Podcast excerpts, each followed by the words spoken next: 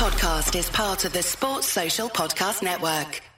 It is the weekend of Neil Atkinson, John Milburn, Adam Melia, and Lizzie Doyle to talk about a variety of things. We're going to have a chat about contract situations. We're going to have a chat about Alex Oxlade Chamberlain. We're also going to talk about Peter Moore's recent comments to a business magazine, which I thought were fascinating. Coming up, I've got James Tozer. We've got a football flash quiz, which we're made up to have. I've got James Tozer from The Economist talking about a piece he's written this week comparing managers average performance. I've got Josh Sexton and Glenn Price, one for the future, having a chat about our young players. Jordan Jarrett Bryan about the Football Fans podcast. It's everything you need. It's the weekender, but we are going to start off having a conversation that we often have in September. Adam Melia, we always end up doing the should you or shouldn't you take the League Cup seriously thing, should you or shouldn't you take the FA Cup seriously thing, and we always have that normally in September and occasionally at the start of January this is the weekend where we get to we think that the football club gets to feel the benefit of it. Are you feeling the benefit of it on a personal level? Are you think the club's going to feel the benefit of it of it on a collective level? Yes, definitely. Uh, to, to to both. I'm uh, to be honest. I'm I'm always. I guess I'm one of those people that that uh, in in where we are and where we've been recently. I'm always one of those people that's all right with it anyway. I think there's like you need some sort of stingometer system to see how much it stings at the time getting knocked out of the cups. I mean, basically, I think that like for me, the, it getting knocked out of the league title race is re- really stings because you've got to keep going and it's a real pain. If there's nothing if there's nothing to play for and you've got nothing else to play for especially um, getting knocked out of the Champions League especially if you've got out of the group stings. Getting knocked out of the FA Cup stings a bit. There's a, there's a there's about there's probably a, about 24 hours sting and the League Cup stings for about 2 hours um, depending on when you've got knocked out like and I think I think that the certainly I, that though that that is a, a, sting worth taking to be in the situation where you we are knocked out too. It, it's sort of and, and, and, whereabouts. Like like I think if you're going to get knocked out, then uh, out, out, of the FA Cup and the League Cup, then get knocked out as we did straight away. Um, so you know we've. We, we, we, we didn't we had very unlucky draws if, if if you're talking you know literally we had we had really probably the toughest draws except for except for Wolves and Chelsea, who also had the toughest draws getting us. Yeah. Um, so you know, I, I, I think that that where we are, the, the so the contrary point is, I guess what I always say it, where we do sort of league preview see, pre, preview shows about about the, what what we want from the, the upcoming season. I just want us to improve, and I think the best teams end up winning all of these things, don't they? But so you know, uh, City are going to win the League Cup probably, and you know they've just won the league, and, and they won the League uh, Cup uh, last uh, year, and they won the League Cup last year, and they won the league. So I think I think there, there, will there will come a point where we will necessarily need to be winning these things. So we're just I, I think not we'll need to be, but we will be because the idea is you keep getting better. Um, but I think that we are, and you don't get the draws that we got. Oh yeah, and you don't get the draws that we got. But I think you know if we do keep improving, we are going to win these things. But I don't think that we should be prioritising them at the moment because of some sort of we have to win a trophy nonsense. Um, it's it is sort of the way in which it progresses, Lizzie, and the way in which it, I think the feelings part is important to this. And I think that you know, from a supporter's point of view, we get to talk about that. Managers have to target things; they have to be sensible, they have to make make difficult decisions. But we do get do get to talk about what it feels like. And as I say, right now, and it, there'll be some people who won't like it. There'll be some people who find it hard. There'll be some people who'll be a bit bored this weekend trying to watch a fourth round game.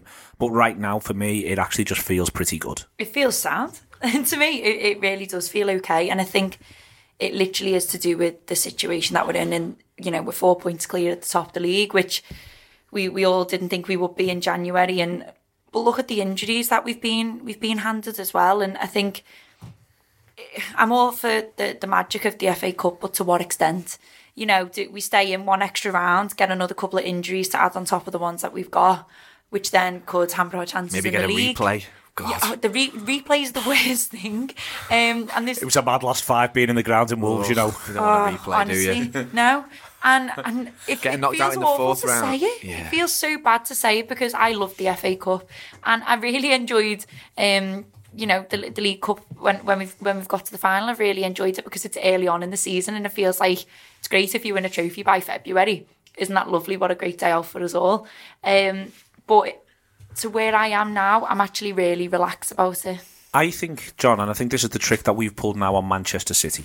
I think the most any team can ask for now is to be in contention of winning a major honour at the end of April. And I'll allow, for instance, I'll allow, I'll give it the big one. ACCO allows the idea of the FA Cup's a major honour if you if you combine it with top four. So to win the league, to be in contention to win the league, to be in contention to win the Champions League, and to be pretty convinced you're going to come top four and be in contention to win the FA Cup. That's the definition of a good season. Even if you don't go on and win any of those, but you still qualify for the Champions League next season. I think for us, that's a good season. I think for the five other sides, and I include Manchester City, who are currently in the top six, we've got to say now that's a good season because Man City could win nothing other than the League Cup this campaign, but they'll still have challenged and they'll still be in the hunt for major honours at the end of April. That's all we can ask, isn't it, as a football club now? Well, yeah, you, you you you invest in your club, all your emotions, and a fairly significant amount of money.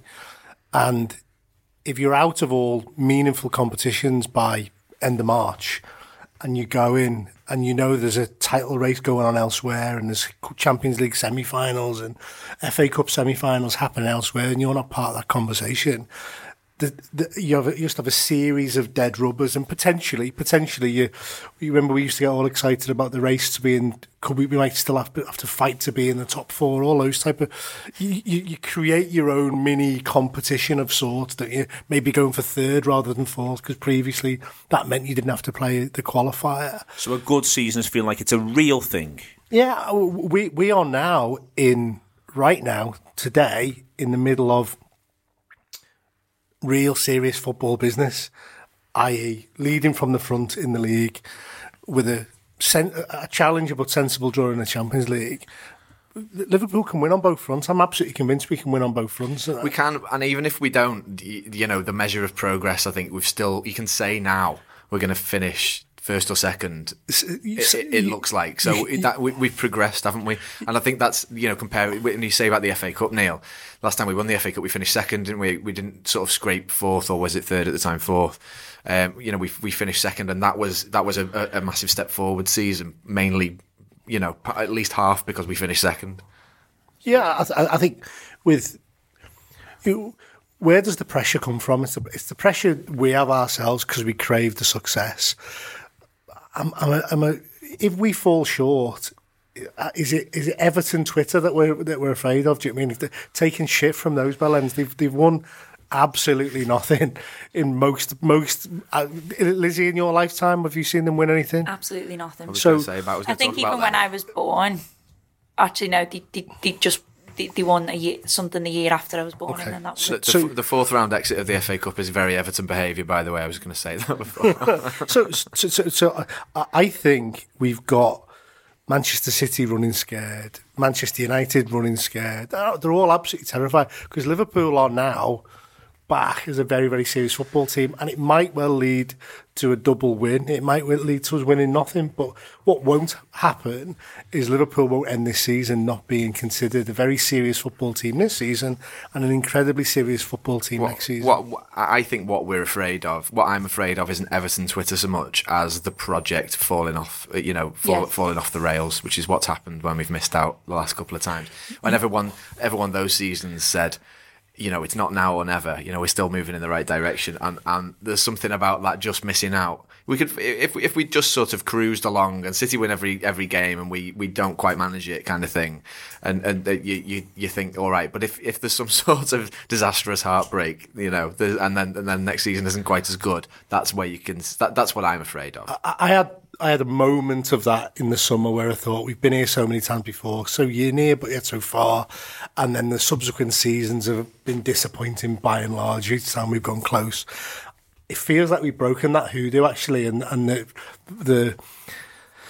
The, the the disappointment of Kiev has almost fueled this team rather than set it back. And I'm and I and I I'd like to think the boom and bust Liverpool days are gone and actually the whole organisation is structured in such a way where we, we, we've we've kicked on since last season dramatically. Johnny Milburn has put an end to boom and bust. Lizzie Doyle. um, I want to talk about the contracts in the, con- in the in the context of what Johnny said. Though you know, it's worth pointing out that in the last in the last calendar year um, now um, we've seen you know, this week it's Alexander Arnold, it's Robertson. You've also seen uh, Van Dijk sign. Uh, plus, you've seen Henderson sign a new contract, Salah sign a new contract, Mane, Firmino, double the other lads I've forgotten. Uh, Gomez. Gomez uh, going right the way through this. That's the, the one thing I think is that these are footballers who can see their at least medium term futures. I don't think you can ever ask for more than that these days, but they can at least see their medium term futures with with Liverpool, and I think that's what Johnny's arguing there. Yeah, I was just about to say like the the difference with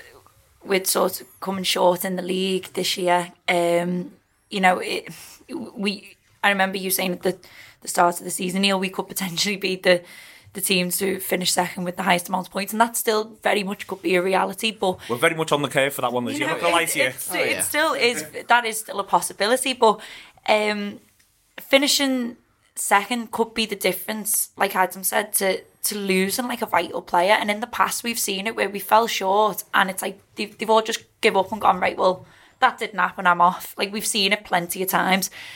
It doesn't feel the same with this side, and and this is what I was thinking to do with the contracts. There's there's a psychological boost to to having your players coming out one after the other, signing these contracts. Like you say, committing. You've got to say, you know, mid to long. T- it, it's not really long term future because contracts don't mean anything. But what it is, it's just that little reassurance that for the time being, this is where I want to be and this is where I want to stay. this is why Europe matters. I think, Adam. I think this season we'd all, you know, there's there's one of all of us, certainly all of us who are your your age, my age, Johnny's age. We'd all, um, All the youngsters. All the hip young things. we'd all, in many senses, you know, if you said to us you're going to go out against Bayern Munich, uh, but it means that you're going to kick on and you're going to take maximum points from that stage without the distraction, maximum points from that stage. We'd all go great and then go from there. But there is a thing I think where these footballers. Mo Salah, Sadio Mane, Roberto Firmino in particular, they want to feel, I think, like they can win the European Cup playing for Liverpool. And I think that while we'll be thinking there's this other stuff, and they'll be that is desperate, more desperate than we are, which is mad, but maybe even true. But the there's that thing there to win that thing. They know that what it means to the club, but they themselves, if they want to reach the pinnacle of their careers, it's winning the big one. Of course, yeah, and you know that's that. I, I've thought that in the past when we've kind of even just go back as far as Athens kind of thing. But it's it's it's that that thing of being in Champions League finals does mean that that that's the it's it's the big the, the the massive ticket item. You know, it's almost like you see European cups in players' eyes when you when you uh, try and enter back into the transfer window, and absolutely in terms of tying players down. You know, what do they want? They, they, they. Why do they sign for us? They, they like Klopp. The, you know, they like the, the whatever this mythical idea of uh, of of Liverpool is to them, and they, they like they want to win things, don't they? They, they, they and, and they feel like that that's a this is a, a project which seems quite secure and moving in the direction that will end up with them winning things, and think- that's the one that they that's the one they want the most. finishing second is so different to to being the runner up as well. Like you've just said, the the eyes on the prize, the it's the it's the big show. It's where everyone. It's the world's biggest stage. It's football's biggest stage, Champions League, and when you've got there and you've you've witnessed the thrill and the excitement because the Champions League is so amazing because of the moments that it gives, and I think we know that more than any football club and. To finish second, you know, it's hard work and endurance and it's pain and it's injuries and it's to then fall short must be so much harder to take as a footballer than coming just short of a final where we didn't think we'd get in the first It's place. it's an interesting one actually because I was thinking I I might have even said this on a show anyway, but I think I think losing a, a, a Champions League finals better than a League Cup win, definitely, and probably better than an FA Cup win. No doubt. No doubt. because of because of what it means to have got there. What it means to have got there is is is is it it, it just feels you know the moments that you get getting to a Champions League final. I think it feels like that for the footballers We've never got well. to a Champions League final in a boring way, have we? No, but You no one does. the- the- you can't. It's it's too it's too massive. Real Madrid. Real, Real, I watched Real Madrid's semi-final win last season over Bayern Munich, Too, yeah. and it was it was awful, weren't they? but it was a huge game of football. It was a huge end game to of end, and football. it's hugely dramatic, and everyone comes off that pitch knowing that they've that they've been part of something, and that's that's not us. That's not romanticising us. That's romanticising the competition, Johnny, and that's why that's what it is for footballers. Uh, a- Absolutely. If you, if you, I don't know, let's say you're Timo Werner or you're another player that may may or may not be interested in. Kylian Mbappe. Yeah, it might, might be looking at his next club this summer, and you you're looking at the runners and riders, and you're looking at a team like Liverpool, and you're saying, well, okay, they are breaking all kinds of records in their own domestic league, and it's plausible that they can win the league this season, or if they come second, they'll have run that race harder than anybody else. They they lost the Champions League final with some erratic goalkeeping, let's let's call it that, and they've addressed that problem in the most emphatic way that they possibly could. So it's absolutely plausible that Liverpool will go deep in this competition, not just this season, but next season and possibly the season after as well. And I think that succession planning or that um, that that seriousness of enterprise is the type of thing that serious footballers will look at rather than oh they won the League Cup or they've won their own domestic cup uh, but finish but fell away dramatically in the league. seriousness of enterprise is very, very important. We're going to come on. We're going to talk about that. Jordan Jarrett Bryan to come. Uh, one for the future, talking about our exciting young prospects to come. James Tozer, the economist, after the football flash quiz. I'm joined with Jonathan Slape, who's entering our football flash quiz of the week to win a much coveted Anfield wrap piece of merchandise. You can buy them whenever you want, and you should also download Football Flash, the app, which lets you know exactly what's going on with Liverpool if you want, and then you can pick other teams as well. I mean, I would like to think you'd pick Liverpool, but it might be that you feel on top of it. But as I always say on this, I use it to be very much on top of Stoke, as I'm active in Stoke Twitter uh, and love to know what's happening. So I'm joined by Jonathan. Jonathan, you're in the United States. That's put our postage costs up if you win. Yes, I am. Well, let's hope that you don't win because the last thing we want to be doing is doing transatlantic post for a competition winner. You know what I mean? Let's. I'm going to back against you, mate. Yeah, it's. Uh, I know it's, I know it's gonna be a little, little, little pricey. It, it can be a little pricey indeed. Um, in general, how are you feeling about no FA Cup game for Liverpool this weekend? Before I ask you the questions, you know, it's it almost feels nice in a way, doesn't it, to have a week off? Yeah, it it does. It feels uh, like I don't know what I'm gonna do with my weekend though. How many of Feels a the, bit empty. how many of the, the games in the states do you get to watch from the FA Cup? I know you've got like almost any Premier League game you want to watch, but is it the same for the FA Cup games? Yeah, it's on a different streaming service, but I I mean we can watch uh, every single uh, Premier League game. I mean, uh, FA Cup game. Really? So you can watch like there's 16 of them across the course of the weekend, and you can choose whenever there's any timing clashes. You can choose whichever one you want. Yes, yes, I can. Wow. Okay, uh, that's worth bearing in mind, um, and explains a thing or two. Anyway, let's move forward and ask you the questions. Number one. Remember, you need to get eight of these. Um, number one, Liverpool's under 18s beat which Lancashire team 4 0 on Monday night? Uh, whew. Is it Norwich?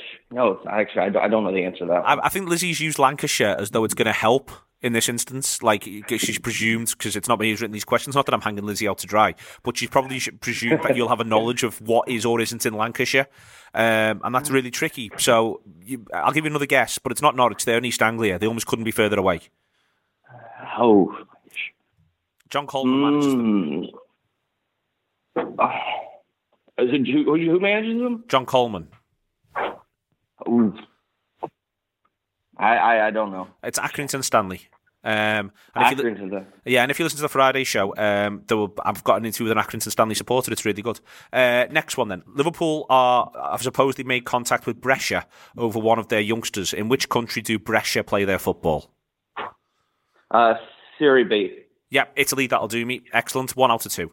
Uh, which Liverpool midfielder is set to come back from injury against Leicester on Wednesday night? Probably plays right back for this game. Uh, Fabinho. Excellent. Two out of three. Um, which, uh, the day we're recording this, which former Liverpool striker's birthday is today? Oh, is Still active, still is playing. Rush? No, he's still active. He's still Oh, playing. Still, Still playing. Left the club in the summer of 2014. uh, Suarez. That's the one. Excellent stuff. Three out of four. Which midfielder unexpectedly joined Liverpool for warm weather training, full warm weather training in Dubai this week? Uh, Oxlade Chamberlain. Excellent stuff. Four out of five. Chelsea signed Goz- Gonzalo Higuain on loan from which Italian side? Uh, on loan from Juventus. No, he's at AC Milan now. Um, so he's Well, he AC was on, he was on loan to Milan from Juventus. really. Yeah. Oh my! Well, I like the steward's inquiry on this. We'll, we'll keep moving forward, and I'll come back to that. Uh, let me just sort of work that out. Uh, it's mad registrations in Italy, isn't it? Um, let me go. Yeah. Let me look into this and come back to you in a second. Um, next one is, and this is hard. Uh, I didn't know this until I literally read it now. Uh, Middlesbrough have just signed which former Chelsea midfielder? I just because I know actually. Ooh, that is. Hmm. Trying to think. I can I cannot think of. No, I didn't know this. name. actually Cole. No, well, I'm gonna. That, that's I, the. I just Keep your powder dry. That's the next question. Um, it's not. right. It's not Ashley Cole. Okay, I didn't know this, so this is really hard. Uh, they've just signed John Obi Mikel, Middlesbrough. oh Uh, yeah, no idea. Yeah. Uh, you're right on Gonzalo Higuain, so you're still in the game. You've got two wrong. You need to get the next three right. Uh, so, All which right. former England fullback has just moved to Derby County? Ashley Cole. Excellent stuff. We're on the march. Uh, which Spanish team is top of the Deloitte table of richest clubs in the world? Uh, Real Madrid. Excellent stuff. Once again, you've got eight out of ten. Uh, which Tottenham midfielder has left in this transfer window to go and play some football in China? Um, uh, Dembele. Musa Dembele, eight out of ten, and that, that secures you the piece of merchandise. What size are you? You don't have to tell me. Uh, extra large. Extra large, that's fine. So my mate went clothes shopping last night. It was it was a stark realization for many of us. Uh, anyway, uh, Jonathan, congratulations. If you speak to Lizzie, we'll sort all the bits and bobs out. It's been your football flash call. See you in a bit. Joined by James Tozer of The Economist, who had an, an interesting, fascinating little piece this week, uh, which revolved around the idea that if FIFA and FIFA, the way FIFA respects footballers, the way it rates footballers, if all of that happens, and then you play seasons over and over and over and over again, there's actually a really strong correlation between the way in which that ends up and the way where the, the league tables end up year in year out. And then the next step of that is to therefore sort of ask the questions as to what managers are doing and whether or not players are indeed more important than managers. It's the sort of thing we talk about a fair bit at the Anfield Wrap.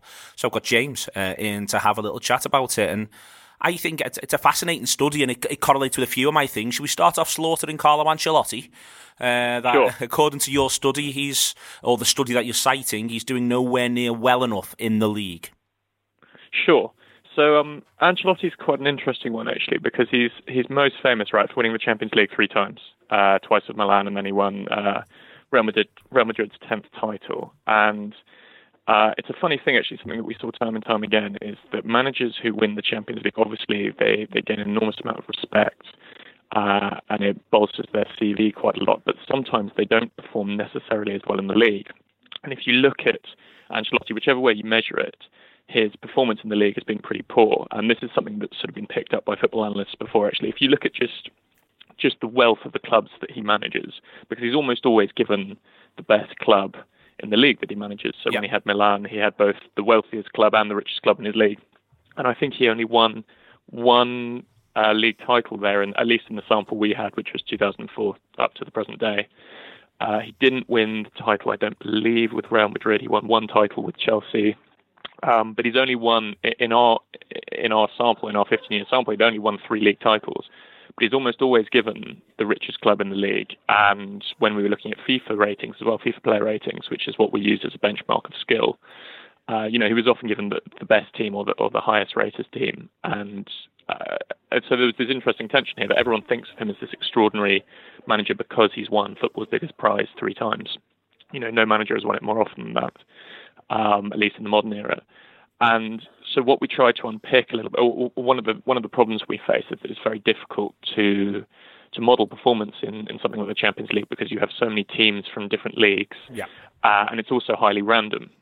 Uh, you know, as, as anyone who watches the Champions League knows, you, know, you don't, you know, teams get very different strength of draws, uh, and ultimately you need to win the Champions League. You need to win four knockout matches to win to win a league title. You know, you've got to be consistent over 38. So we decided just to limit our sample to league games, and it was very clear that, that Ancelotti's team in the league consistently underperforms whichever way you benchmark it relative to what you'd expect. And there were a few managers, actually, the, the other interesting one, which I'm sure Liverpool fans would find interesting, another manager who fell exactly into that category was, was Rafa Benitez, who obviously, you know, enormously respected for, for winning that Champions League title in 2005. And I think he was he was at the helm when Liverpool got to the final again in 2007, wasn't he? Yeah. Um, but he's actually his teams have consistently struggled in the league, and you look at he keeps getting hired. Uh, you know, he's been consistently hired by by big clubs, by Liverpool, Real Madrid, uh, Napoli. I think he had a spell at Inter as well, didn't he? Um, but his teams actually haven't done brilliantly in, in league play. And we used that because we only had league matches in our sample. We were using that as our benchmark of managers. But I do think I think I do think that's the right way to look at it because that is the vast majority of of the games that a manager plays, and I think it's less suspect to to randomness than than is the Champions League.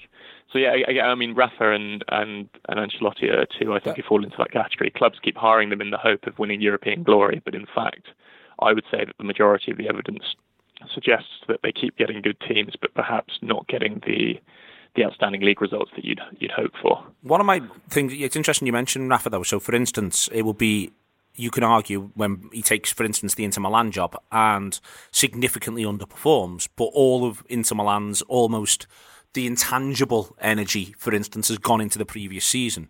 That those players will still be highly rated, but they've almost gave everything because the season before they won the treble, they won the league, they won the cup, they won the. But we'll still sure. rate them off the back of the previous season's performance and ability, rather than sort of the, the husks of men, for want of a less uh, dramatic sure. phrase, they end up being. And I'm just sort of pointing out that all the way through this, I was thinking I actually had that one in mind as odd little anomalies sure. around exhaustion, mental or physical. Absolutely, and I think one of the, diff- uh, you know, as you say, there are every single manager who takes a job at any particular moment in time is subject to a whole load of sort of small variables that might make a difference, and it's almost impossible to pick those things up. You know, if you if you were doing this, if you had an infinite amount of time and data to do this, you would try and look at things like injuries, uh, like rest time like minutes played in previous season as an indicator of performance in next season, all those kind of things. And those were things that we wanted to get to. Uh, you know, and there are other things as well. You know, our, uh, we used uh, the, sole measure that we were using is is a single estimate of player skill. Of course, there are there are other things that come into it, like investment in the coaching staff, investment in yep. the training ground. There are there are lots lots and lots of things that that you can't control for for any for any given job. What we hoped and I think I think this is true is that the, the, main aim of our study was not to try and work out who the very best managers are, or, or even in any particular job, who who outperformed. It was rather to try and get an overall estimate of how much impact they make. And I think, you know, in any given job, there might be there might be these small extra factors that that that help or hinder you. But over the very large sample, we're talking about 1,500 manager tenures. Up and they down should the even out. Yes, yeah, up and down. So across the five major, yeah, uh, we looked we looked at the five the five big European leagues across 15 years. So while these things might hinder or help any given manager at any given mo- point in time, that hopefully across that sample they should even out. And and if you look at Rafa again, you know, obviously he, he struggled at Inter, but he didn't do brilliantly at, at Real. Um, I think he did all right at um, at Napoli and did kind of okay at Chelsea. Obviously, won the Europa League there, but he's not you know, there's enough evidence there that he's not, he's certainly not outperformed, I would say, at most clubs relative to, to the skill that he's had available to him. Perhaps I think, with the exception, of course, of Istanbul. Oh, I think, long memory for everyone. I think, though, that you mentioned the controlling small variables. I think the most interesting thing that com- comes from the study is managers who've been successful in one job and then the or what looks like the law of diminishing returns as they move from job to job. And what, what occurred to me about that was when you just said they're controlling small variables. Managers are able, if, if a manager's been successful at a club over any period that's say longer than six months, then they're, they're successful in a specific environment. And one of the things that occurred to me was if I was a manager and I was reading your study, it is that sudden leap into a new environment with new variables, with new cultures that that what what made a manager successful in one job may not be something as simple as you know as simple as the the, the even their own personal approach, but that they've just clicked with the locale yeah. that they're in. That's worked for them, and then they get told they're a massive success. I can think of the law of diminishing returns of Sam Allardyce to some extent, where he does brilliantly at Bolton, and then he goes to Newcastle, and it, and it just doesn't work at all because the fit's not right, the fit's not there. And I was thinking that that's one of the things that occurred to me reading the study. Yeah, no, absolutely. And I think, uh, look, one of the things about this study is that we're hoping to, to take it further and improve. This is very much a sort of first first iteration, the, the first thing that we found. And, and we know from other sports, uh, the colleague that I worked on with this does a lot of work in American sports as well. That you know that fit, managerial fit is, is an important thing. You know that, that there are different cultures, different setups, different team styles, different player styles. Uh, you know, any fan knows this. It's obvious. It's trying to measure this stuff is difficult. Um, but yeah, I, I, think it's definitely true that you know that certain manager profiles and, and certain team profiles seem to seem to go together nicely. I mean, the, the, the actual you mentioned Sam Allardyce. The the the really obvious example uh, in our study is David Moyes, um, yeah. who you know did brilliantly for, when when Man United hired him because one of the things our study does is at any given point in time, it gives a manager a rating based on his previous performance, and we use that to project his future performance. When United hired him, he was pretty much the single biggest overperformer in, in the world at the time because you know he'd taken he'd consistently taken this this Everton side that you know had very scant resources and not brilliant players and and you know was massively overachieving with them. And obviously, he he bombed out at United and has consistently since you know in four jobs he did he did okay at West Ham, but you know got Sunderland relegated and, and was a disaster at Sociedad. So that you know that's a classic example of whatever whatever seemed to work for him at Everton, and it it it probably wasn't just luck. You know there was something to sustain that for 12 years or however long he was there. Is, you know, there's, there's clearly something that worked there, and, it, and he wasn't able to, to translate it. So, so one of the things that I think we might try and do when we when we take the study forward is try and come up with a way of measuring managerial fit, whether that's in terms of a stylistic thing, whether they're they're more kind of you know defensive. You can you can imagine a sort of scale that exists of defensive to attack, where you know Simeone is at one end, and yeah. um, I suspect someone like Sarri is at the other.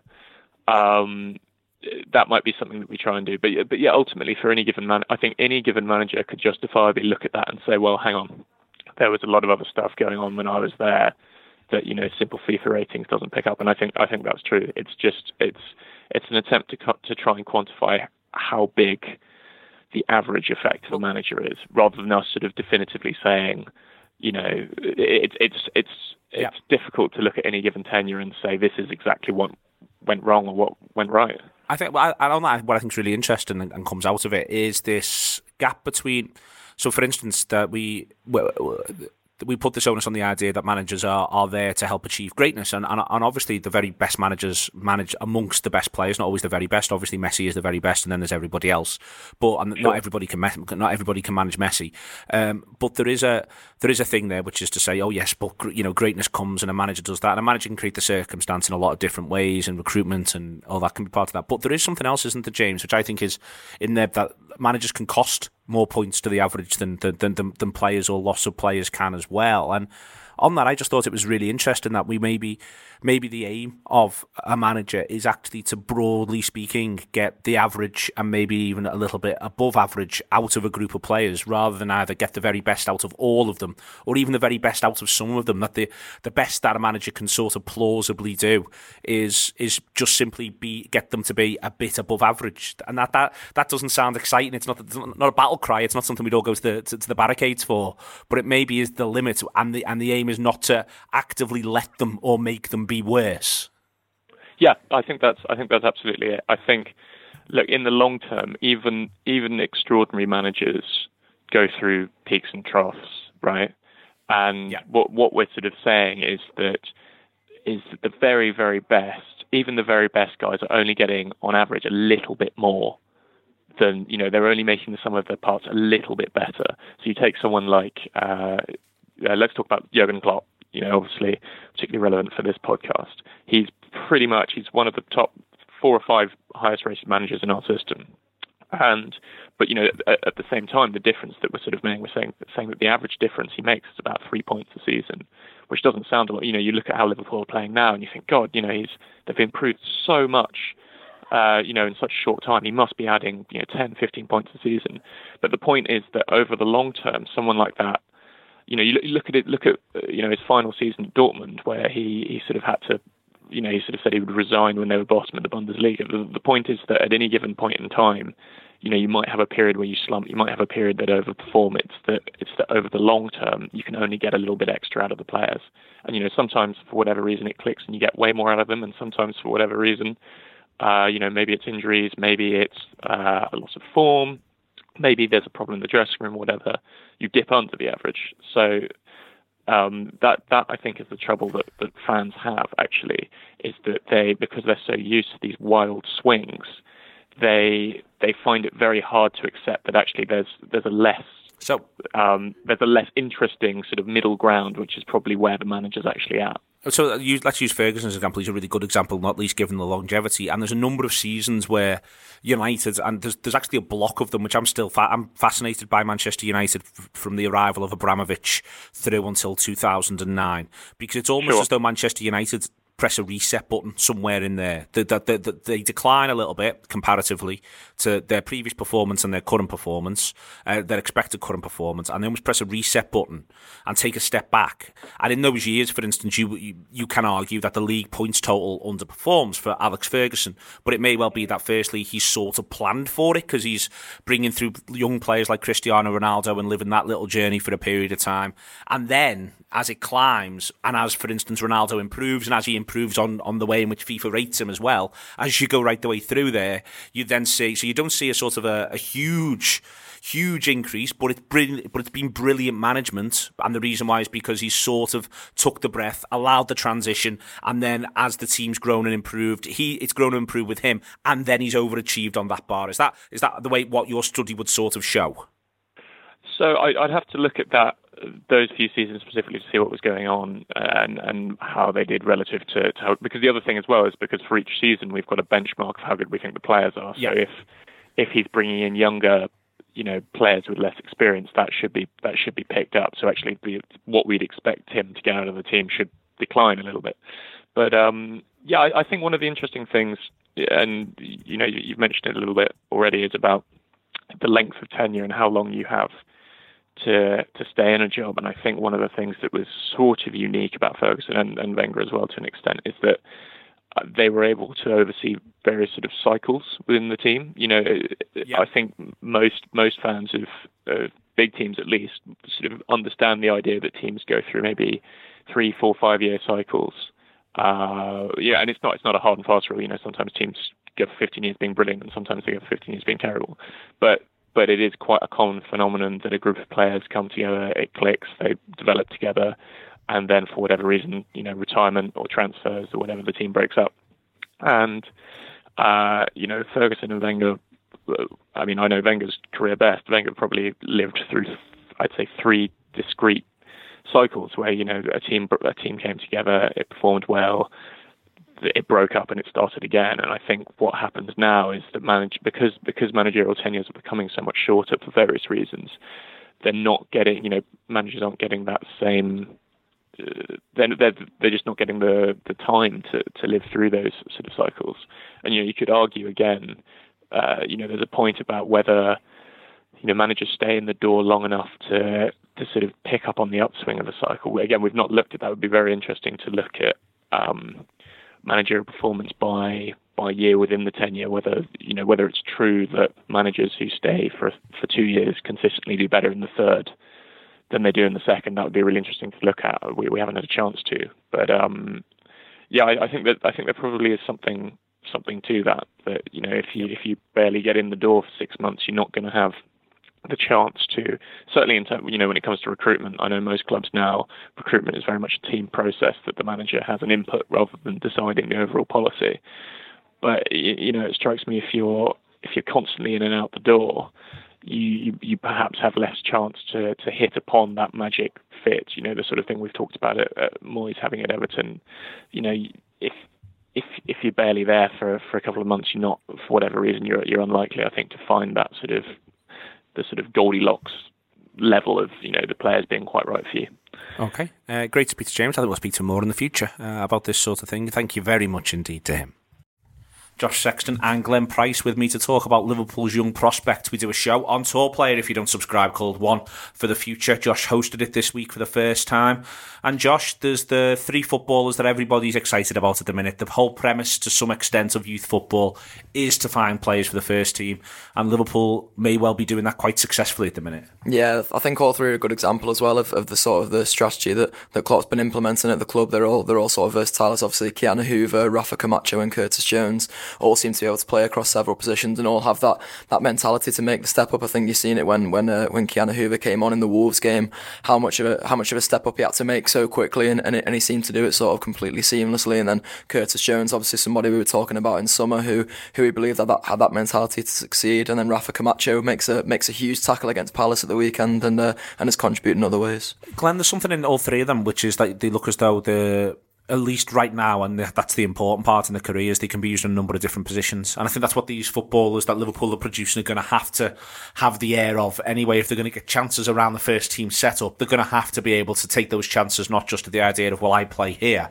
They're going to have to be able to say, no, no, no, I'll play anywhere you ask. Yeah, I think there might be, in a few years down the line, there might be something called the Trent Alexander Arnold theory with Liverpool's, you know, bright talent because Alexander Arnold, what was a centre mid, right winger, then gets all of a sudden shoved back into to right back. Um, we saw that with we've seen that with Camacho. I think Adam Lewis is another one who's been earmarked as a left as back, a player, who's, who's, now a left back. It wasn't necessarily a position even further down in the under 18s at the moment. There's a player called Yasser Larouci who's normally like an out and out winger, but now is being played as the first choice left back, and there's been one or few, uh, one or two teething pains with that. But yeah, they can all play different positions. Um, all because when when when do youngsters get opportunities? You look at you know anybody's career; it always comes through injuries and, and a need.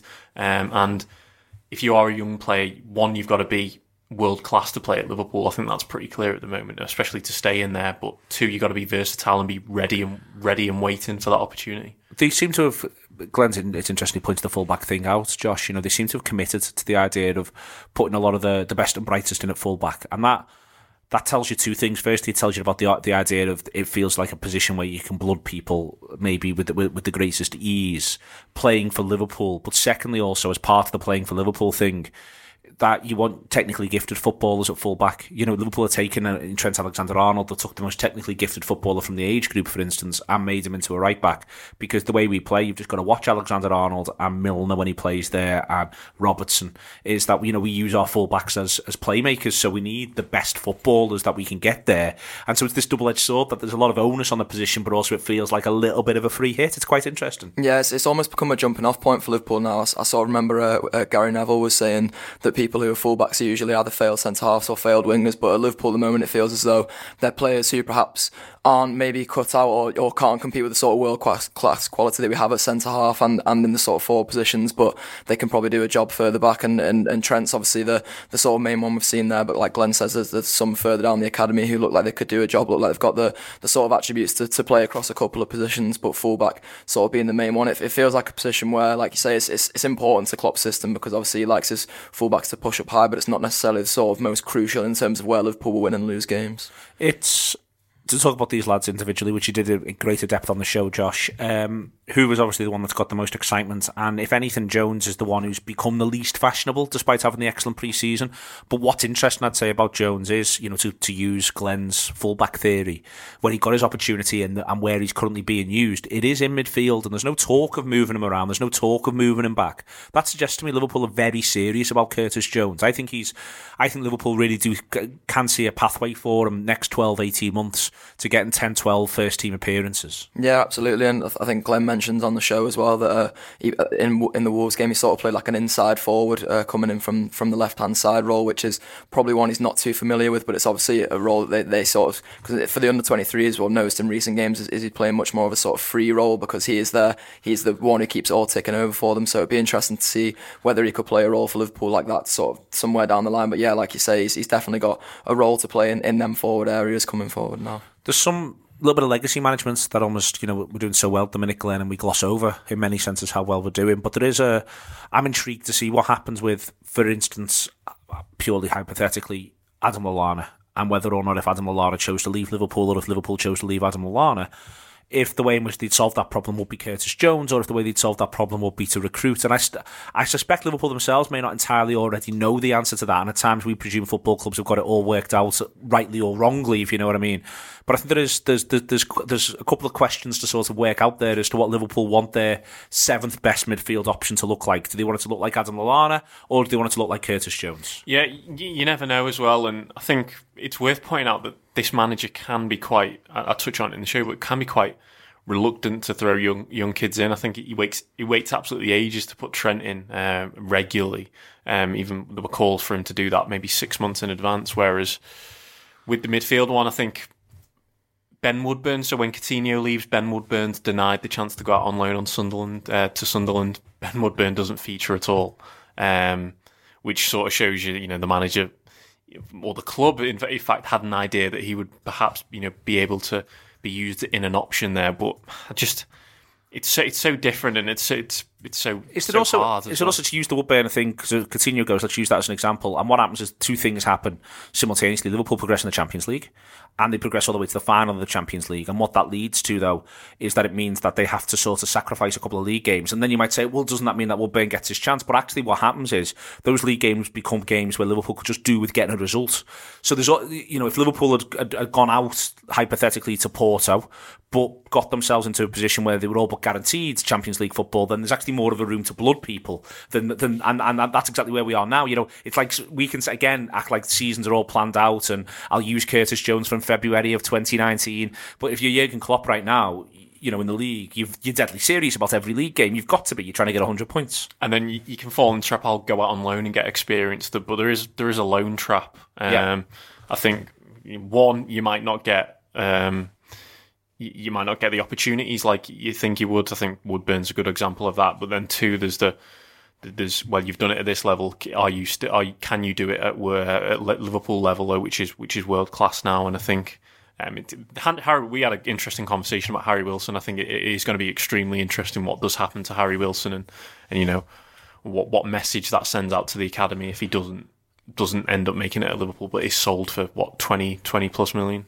Yes, it's interesting you mentioned that Neil about the about the teams that you you almost need to keep ticking over and winning points because one of the strange things that I think happened in the Wolves game and, and like as Glenn says, we do go into more detail on, the show is that Liverpool end up in a sort of strange halfway house where they're they're obviously trying to win the Wolves game to some extent while resting their main players. So they've got you know, the players, sort of senior players like Daniel Sturridge and and Xherdan Shaqiri who who will need the game time and need to get wins under their belt as well. But then they're they're also trying to blood in the youngsters within that, so it, it almost ends up looking like a very disjointed team. Whereas the ideal scenario for these youngsters is is that there's just sort of one or two injuries, and then and then they get to come in and, and have that chance among players like Virgil van Dijk and players like that. Um, want to uh, just end this by you mentioning that there's opportunities to watch Liverpool's under 18s and 23s at the minute, Josh. Yeah, so the uh, the under 23s this this will obviously be going out on, on Friday morning. The under 23s will have, will have played uh, will have played Swansea in the Premier League International Cup last night. Um, the under 18s are playing at the academy on Saturday morning, 11 o'clock against Manchester United in the in the Premier League Cup quarterfinals. That'll be a great game. Everyone should get down and watch that. And people can just walk in, can't they? They can just go in. Uh, Yeah, yeah. So I believe it's a three three pound for adults, one pound for kids, and then free for members and season ticket holders as well. So There you go. Opportunities Wait, to is watch. that at the academy? I think so. Yeah. I know it's free at the academy. Oh, is it? Yeah, you can just right. walk in at the academy. Just make sure you bring some ID.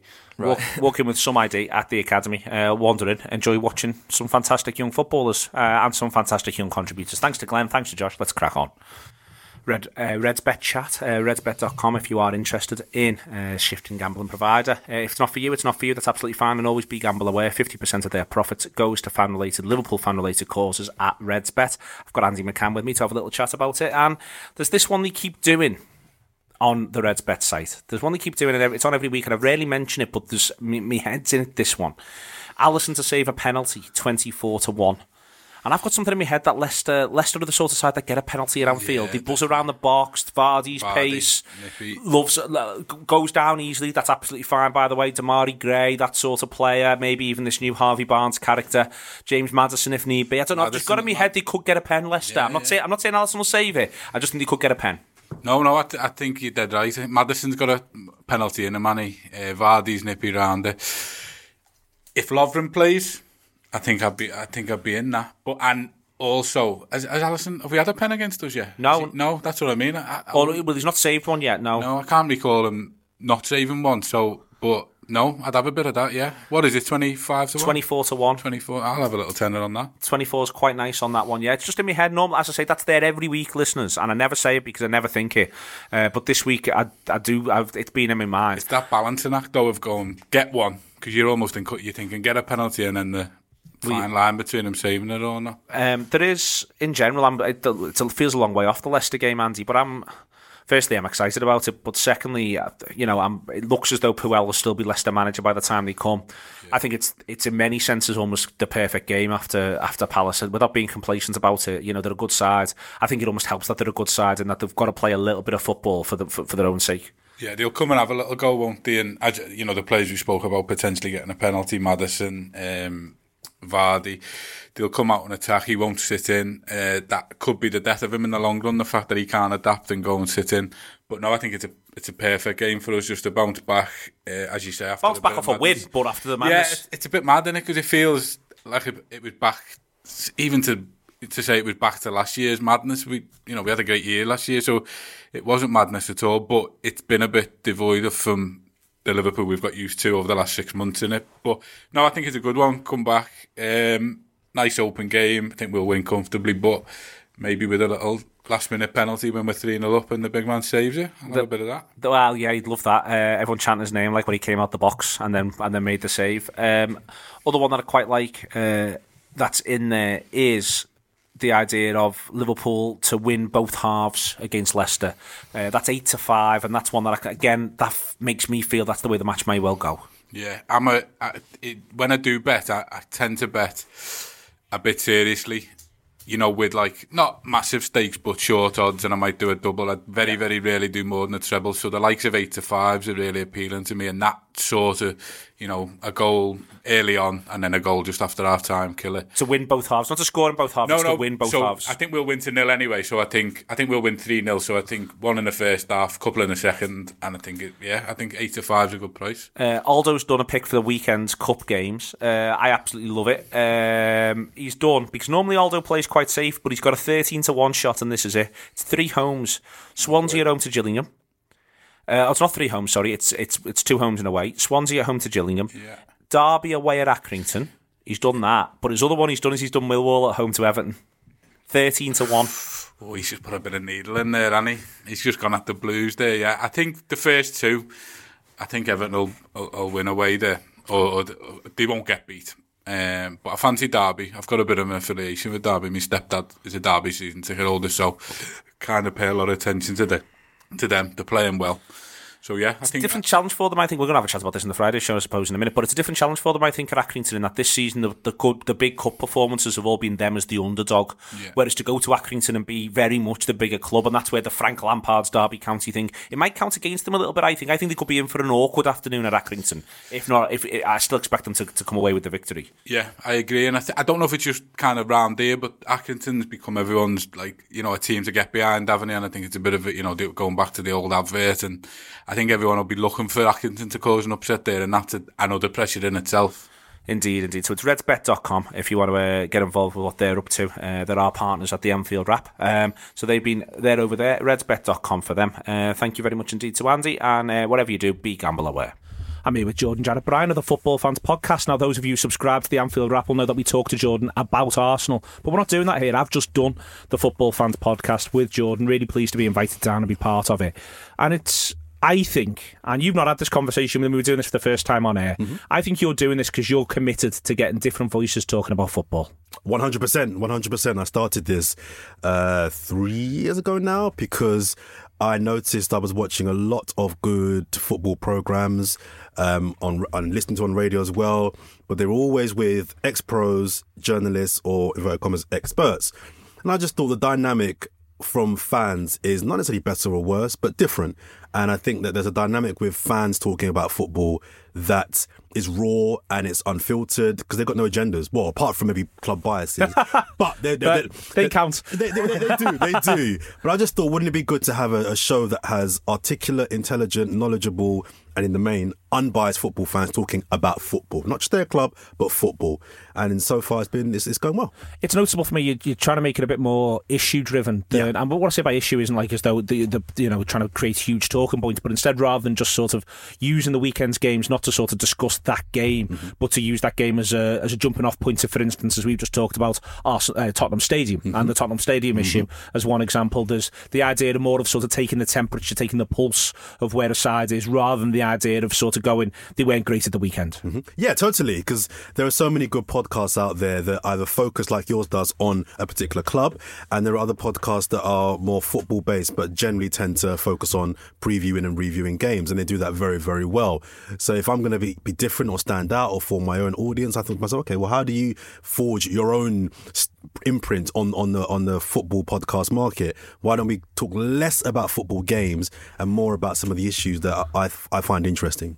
Those issues, I think, the because and, and I think that's why it's interesting to get different voices to chime in. For Totally. instance, I didn't raise, although there was part of me that was desperate to.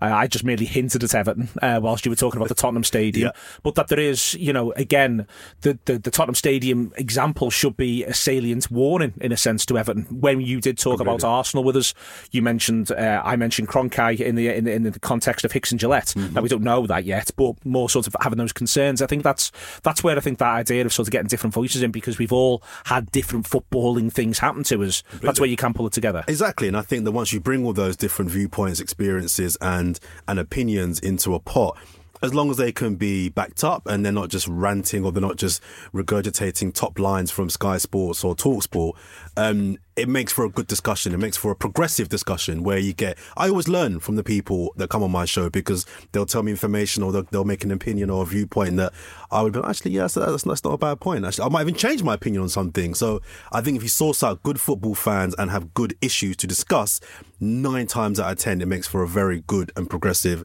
discussion about football. It can be funny, it can be serious, it can be deep, it can be provocative, but it's always interesting. I'd point out as well that I think your show, I mean, I know for a fact from my first sentence here, your show is more diverse than ours is. Uh, us being from Liverpool, you recording this in London, central London. Yeah.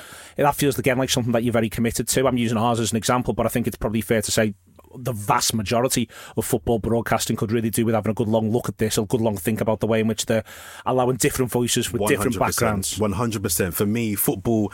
It's going to sound a bit airy fairy now, but football's everybody's game. Yep. Everyone loves football, no matter where you come from, no matter what your accent is, no matter what your you know what your color is. And also, we made a big mistake in the first season of doing the FFP where we tended to focus just on the top six teams and maybe the bottom three teams. Yep. And I thought to myself, well, if you support a team that's tenth or eleventh or twelfth, if you're a fan of that team, why would you listen to my podcast? Why? You wouldn't. You, you never talk about my team. So what? So I thought, first of all, we've got to encompass fans from all up and down the league. But secondly, the diversity point on my podcast is important because we do get different accents, different people all over the world. And this this uh, calendar year, I've decided we failed this week, but my, my target my target this week is to make sure that every single week on the phone or in person we have a female on the podcast because there are some great football writers that are female out there. There are hundreds of good uh, female uh, fans out there. It can get a bit tense on my podcast, and some of the guys don't hold back. But there are some girls, Natasha Henry, uh, who I know does some stuff on your one. She can take it and she can give it out. So why not get her on? So yeah, so diversity is important. I think the industry could do with diversifying itself as well. Is there um when you're looking to do all of this, are you looking for new people, more people to come and contribute? to you, are you 100%. eager? How should people get in touch? Get hit us up. So we're on we're on Twitter. So F uh, Football Fans Pod. We're on Instagram, Football Fans Podcast, and also Facebook as well. Um, you can email me at Jordan at justjordanmedia.com. And if you want to come on, if you've got something to say about your team, if you've got suggestions for talking points, get in touch. Let us know. And it's better if they're in person. I mean, it's one thing. The good thing about London, well, there's lots of good things about London. Not even I can make that joke. But the the, the good thing about you doing it in London in this instance is that there can people from all all around the country. And if you know if, if they happen to be in London, We'll get you on if the they're, if they're like me, where I've just come come, down on a Monday night, you can pop in. Exactly. We'll, we'll, we'll, we'll get you on, wh- whether you're in London or, or not. And it's the beauty of having you in London this week. We've had you on a handful of times now on the phone. Yeah. And because you're a very conversational and very, you, you, you and quite a combative guy, that, that, what you are, and, and the fact you're down the phone, I always feel, I always feel disadvantaged to you because you can't see the facial Bash expressions. them or anyway, Jordan. Don't worry. it's a bit unfair for the person on the phone because you can't see, the, you can't pick up the cues. So Yeah. when you're in the studio, you're much more involved and you can, you can defend your corner more. So we prefer to be in the studio, but if you're not in the studio, we, we- we're more than happy to have you on the phone. Uh, where should people listen? Uh, Football Fans Podcast, we're on iTunes, we're on Spotify, we're on all of your uh, regular uh, podcast outlets. Check us out. Tell a friend. Tell a friend indeed. It's it's a fa- fabulous podcast made up to have had the opportunity to do it. Very much enjoy doing it on the phone. Do enjoy being combative. I mean, I'm not that combative on the Anfield Wrap at times on the whole. I tend to have to be the host and be reserved. I enjoy I enjoy a bit of a scrap. Check it out. It's the Football Fans Podcast. Take it easy. Always great to speak to Jordan. Uh, check out his podcast if you get the opportunity to do so. I am back with Adam Melia, Lizzie Doyle, and John Milburn. Um, John, you read the long article really that Peter Moore did with Business Insider.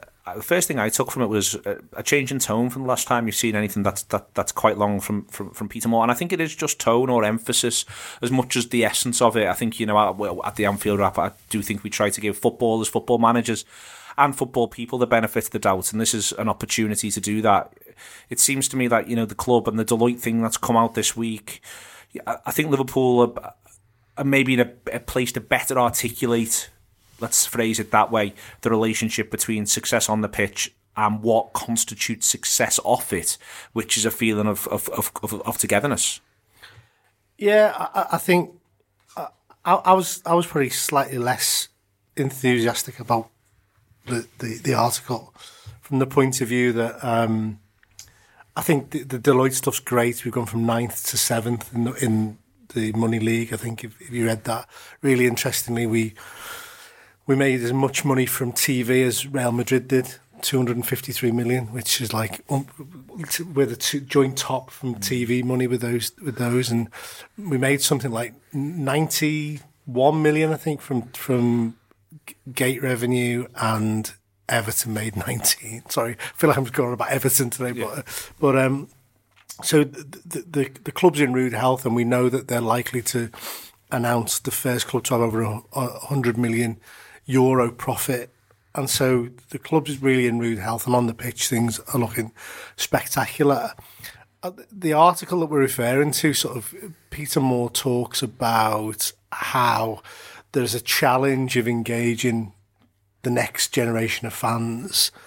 And the next when he talks about the next generation of fans, I don't think he means the tens and twelve and thirteen year olds who live in the L five postcode. Does mention it within the article. well, my read on it was that he, he was it was less about those people, and it was more about there's this global audience, and you're competing for their leisure time with things like Fortnite and computer games, and millennials. Um, willingness to sit on a couch for 90 minutes he makes reference to and how, how people's leisure time's really really and we've got to now find ways to use technology to engage those um, those audiences and talking about the next generation of fans in a very much a sort of macro global audience level. And I and and so and this this might sound like a, an old broken record, but part of the reason why we've got an age gap in our support has been decades of underinvestment in the stadium, and that's not Peter Moore's fault. my broken record. Sorry, I borrowed a broken record from and a GIF from from from from Adam, and the the reason why we've got a disengaged youth locally is more about access and pricing and all those topics that we discussed loads and loads of times. I think there is. There'll always be, Adam, the core question. There, there'll, there'll always be different questions that Liverpool, the club, have got to approach, but one of them will be literally getting numbers of people into the ground. And what, and this is one of the things that makes Liverpool unique, I think, to some degree. Often, I think we have a problem, which is that we generalize, we decide to generalise our problems as football's problems, whereas I don't think that they necessarily are. I think Liverpool have their own set of unique circumstances to deal with and to work through, and that's partially the culture of the football club as, as it is when it arrives. It's partially the culture of the city. It's partially the environment that it finds itself in. But there is something absolutely slap bang in the middle, which is more people need to be able to watch Liverpool in the flesh. Yes, and I. Have you ever made that point to Peter Moore? No, no, I've made it sort of. I think he knows what I'm getting at. Um, I thought that that was sort of going to be Peter Moore's job. You see, that's why I keep sending him that GIF, and I'm still not sure whether what whether it is whether I'm sending. You know, it might be one of them where he needs to send me a reply and say it's not actually me that should be sorting this. Uh, you know, the Anfield Road extension and whatever comes next out. Uh, I don't know. I, and and you, you went to Johnny first, and I, and I knew when you did that, that Johnny was going to say a lot of the same things that I, I think because that that's kind of the same as me. I sort of, I, I don't know. I just there, there's there's there's so much of it which is like kryptonite to me. You know, when they're sort of kind of talking about you know data collection and if you like if if you like Gini Wijnaldum, that he's going to flood you your inbox with Gini Wijnaldum flavored.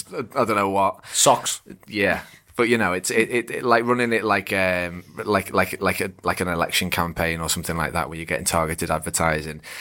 It, it feels like it's they're, they're trying the they're trying a really roundabout way to get more fans, and actually, what Liverpool should be doing is getting better at footy and selling the idea of selling the idea of, of Liverpool internationally, which is what he's talking about, but in the way of so so we, we, we think too nationally sometimes liverpool is, a, is an internationally attractive thing and it needs to be it, it, it basically it should it should be trying to be the you know the Barcelona of, of, of England or whatever, where where people go to that city like people come to Liverpool. People go to Barcelona to go on holiday and then they want to go and, and, and watch Messi and you know go to the Nou Camp and look at the trophy Yeah. room and things like that.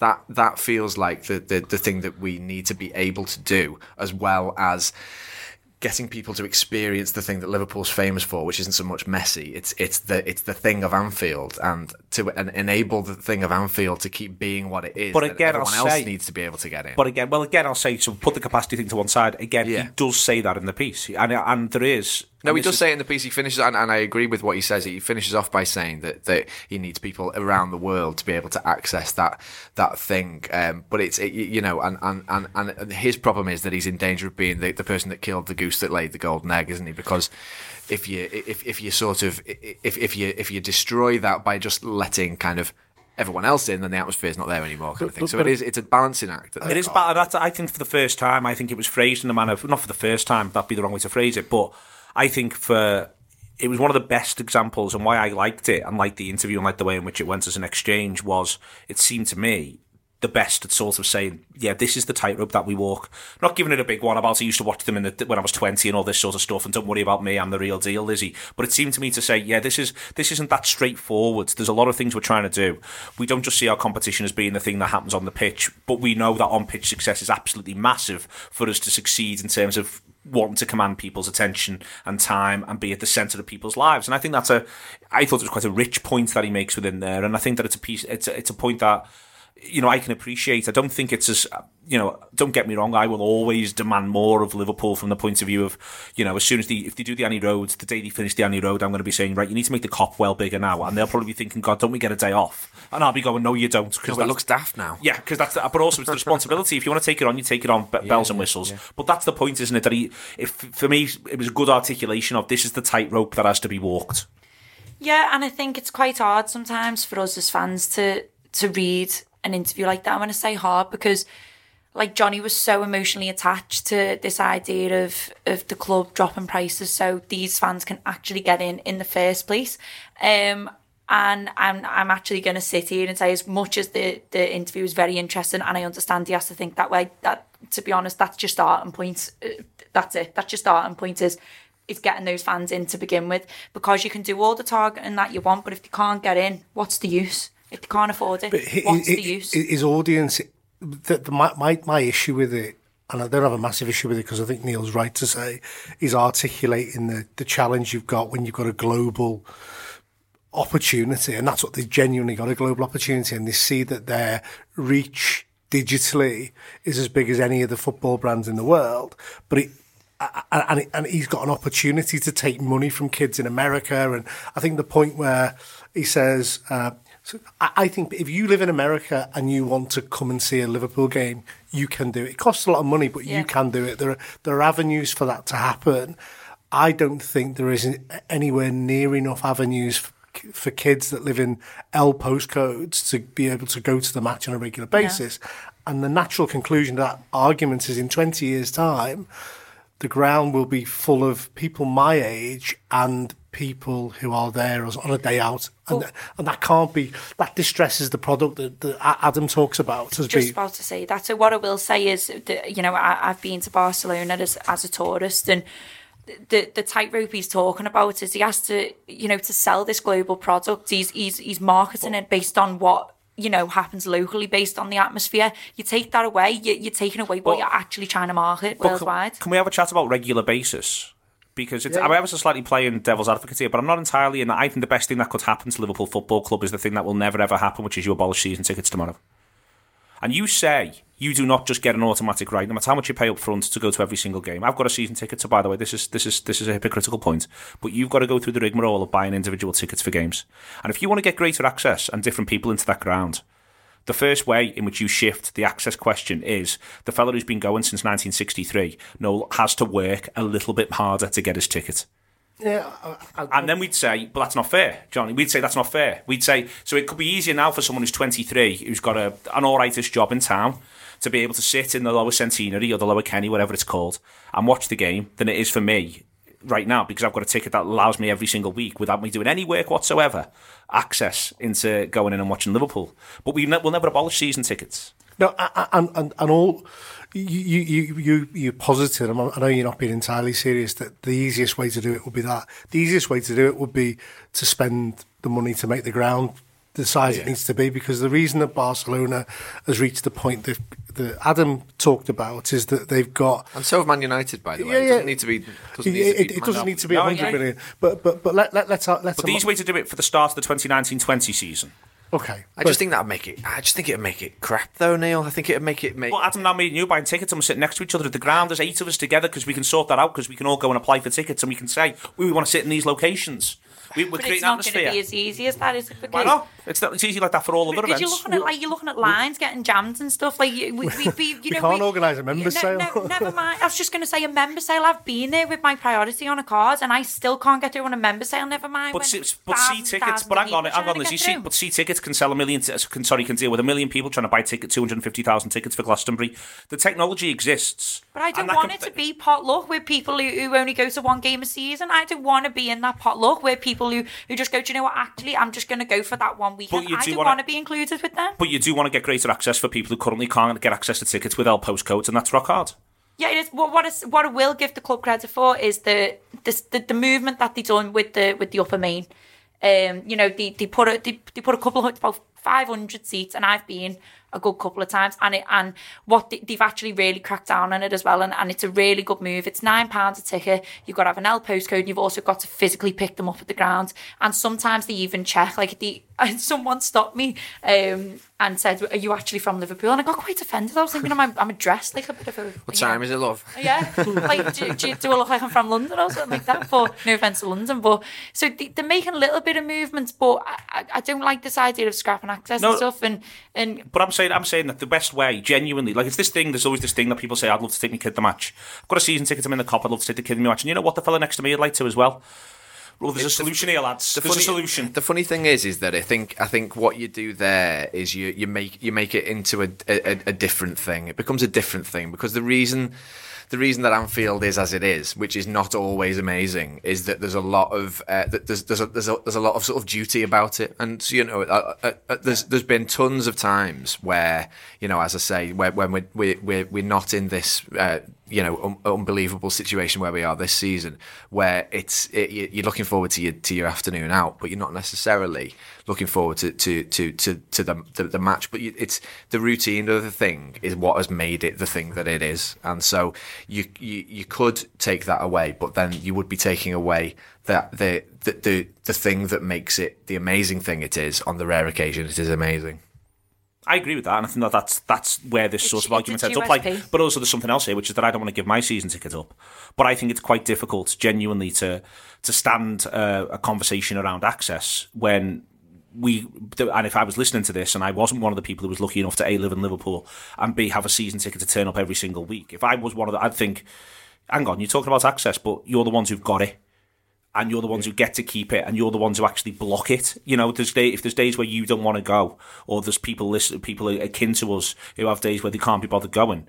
But they're the ones who are blocking other people from going. They're the ones who are blocking other, not just other people with L postcodes, though other people with L postcodes, but other people worldwide. They're blocking them from going. If they, so for instance, let's say they cut the ticket price, and now it's twenty quid a ticket, and there's more people who want to go but we're still blocking. We're still we're the ones. So they cut the ticket price. It's it ends up twenty quid, but it's still season ticket holders who see their prices cut because and now we're paying less money. But it's season ticket holders who are still literally sitting in the seats. But, but Neil, you- you- I, I, I, I'm- I'm not into the idea that all of a sudden the, the access problems now. I've, No, no, I'm creating the access problem by going.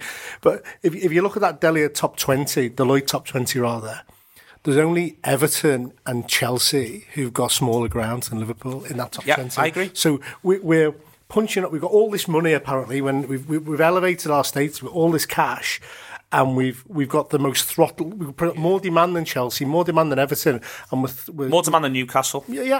I, I would I'd say, argue more demand than Manchester United. I would, I would, I would, I would take your deal uh, if you would give me a larger standing cup that you could have a pint in.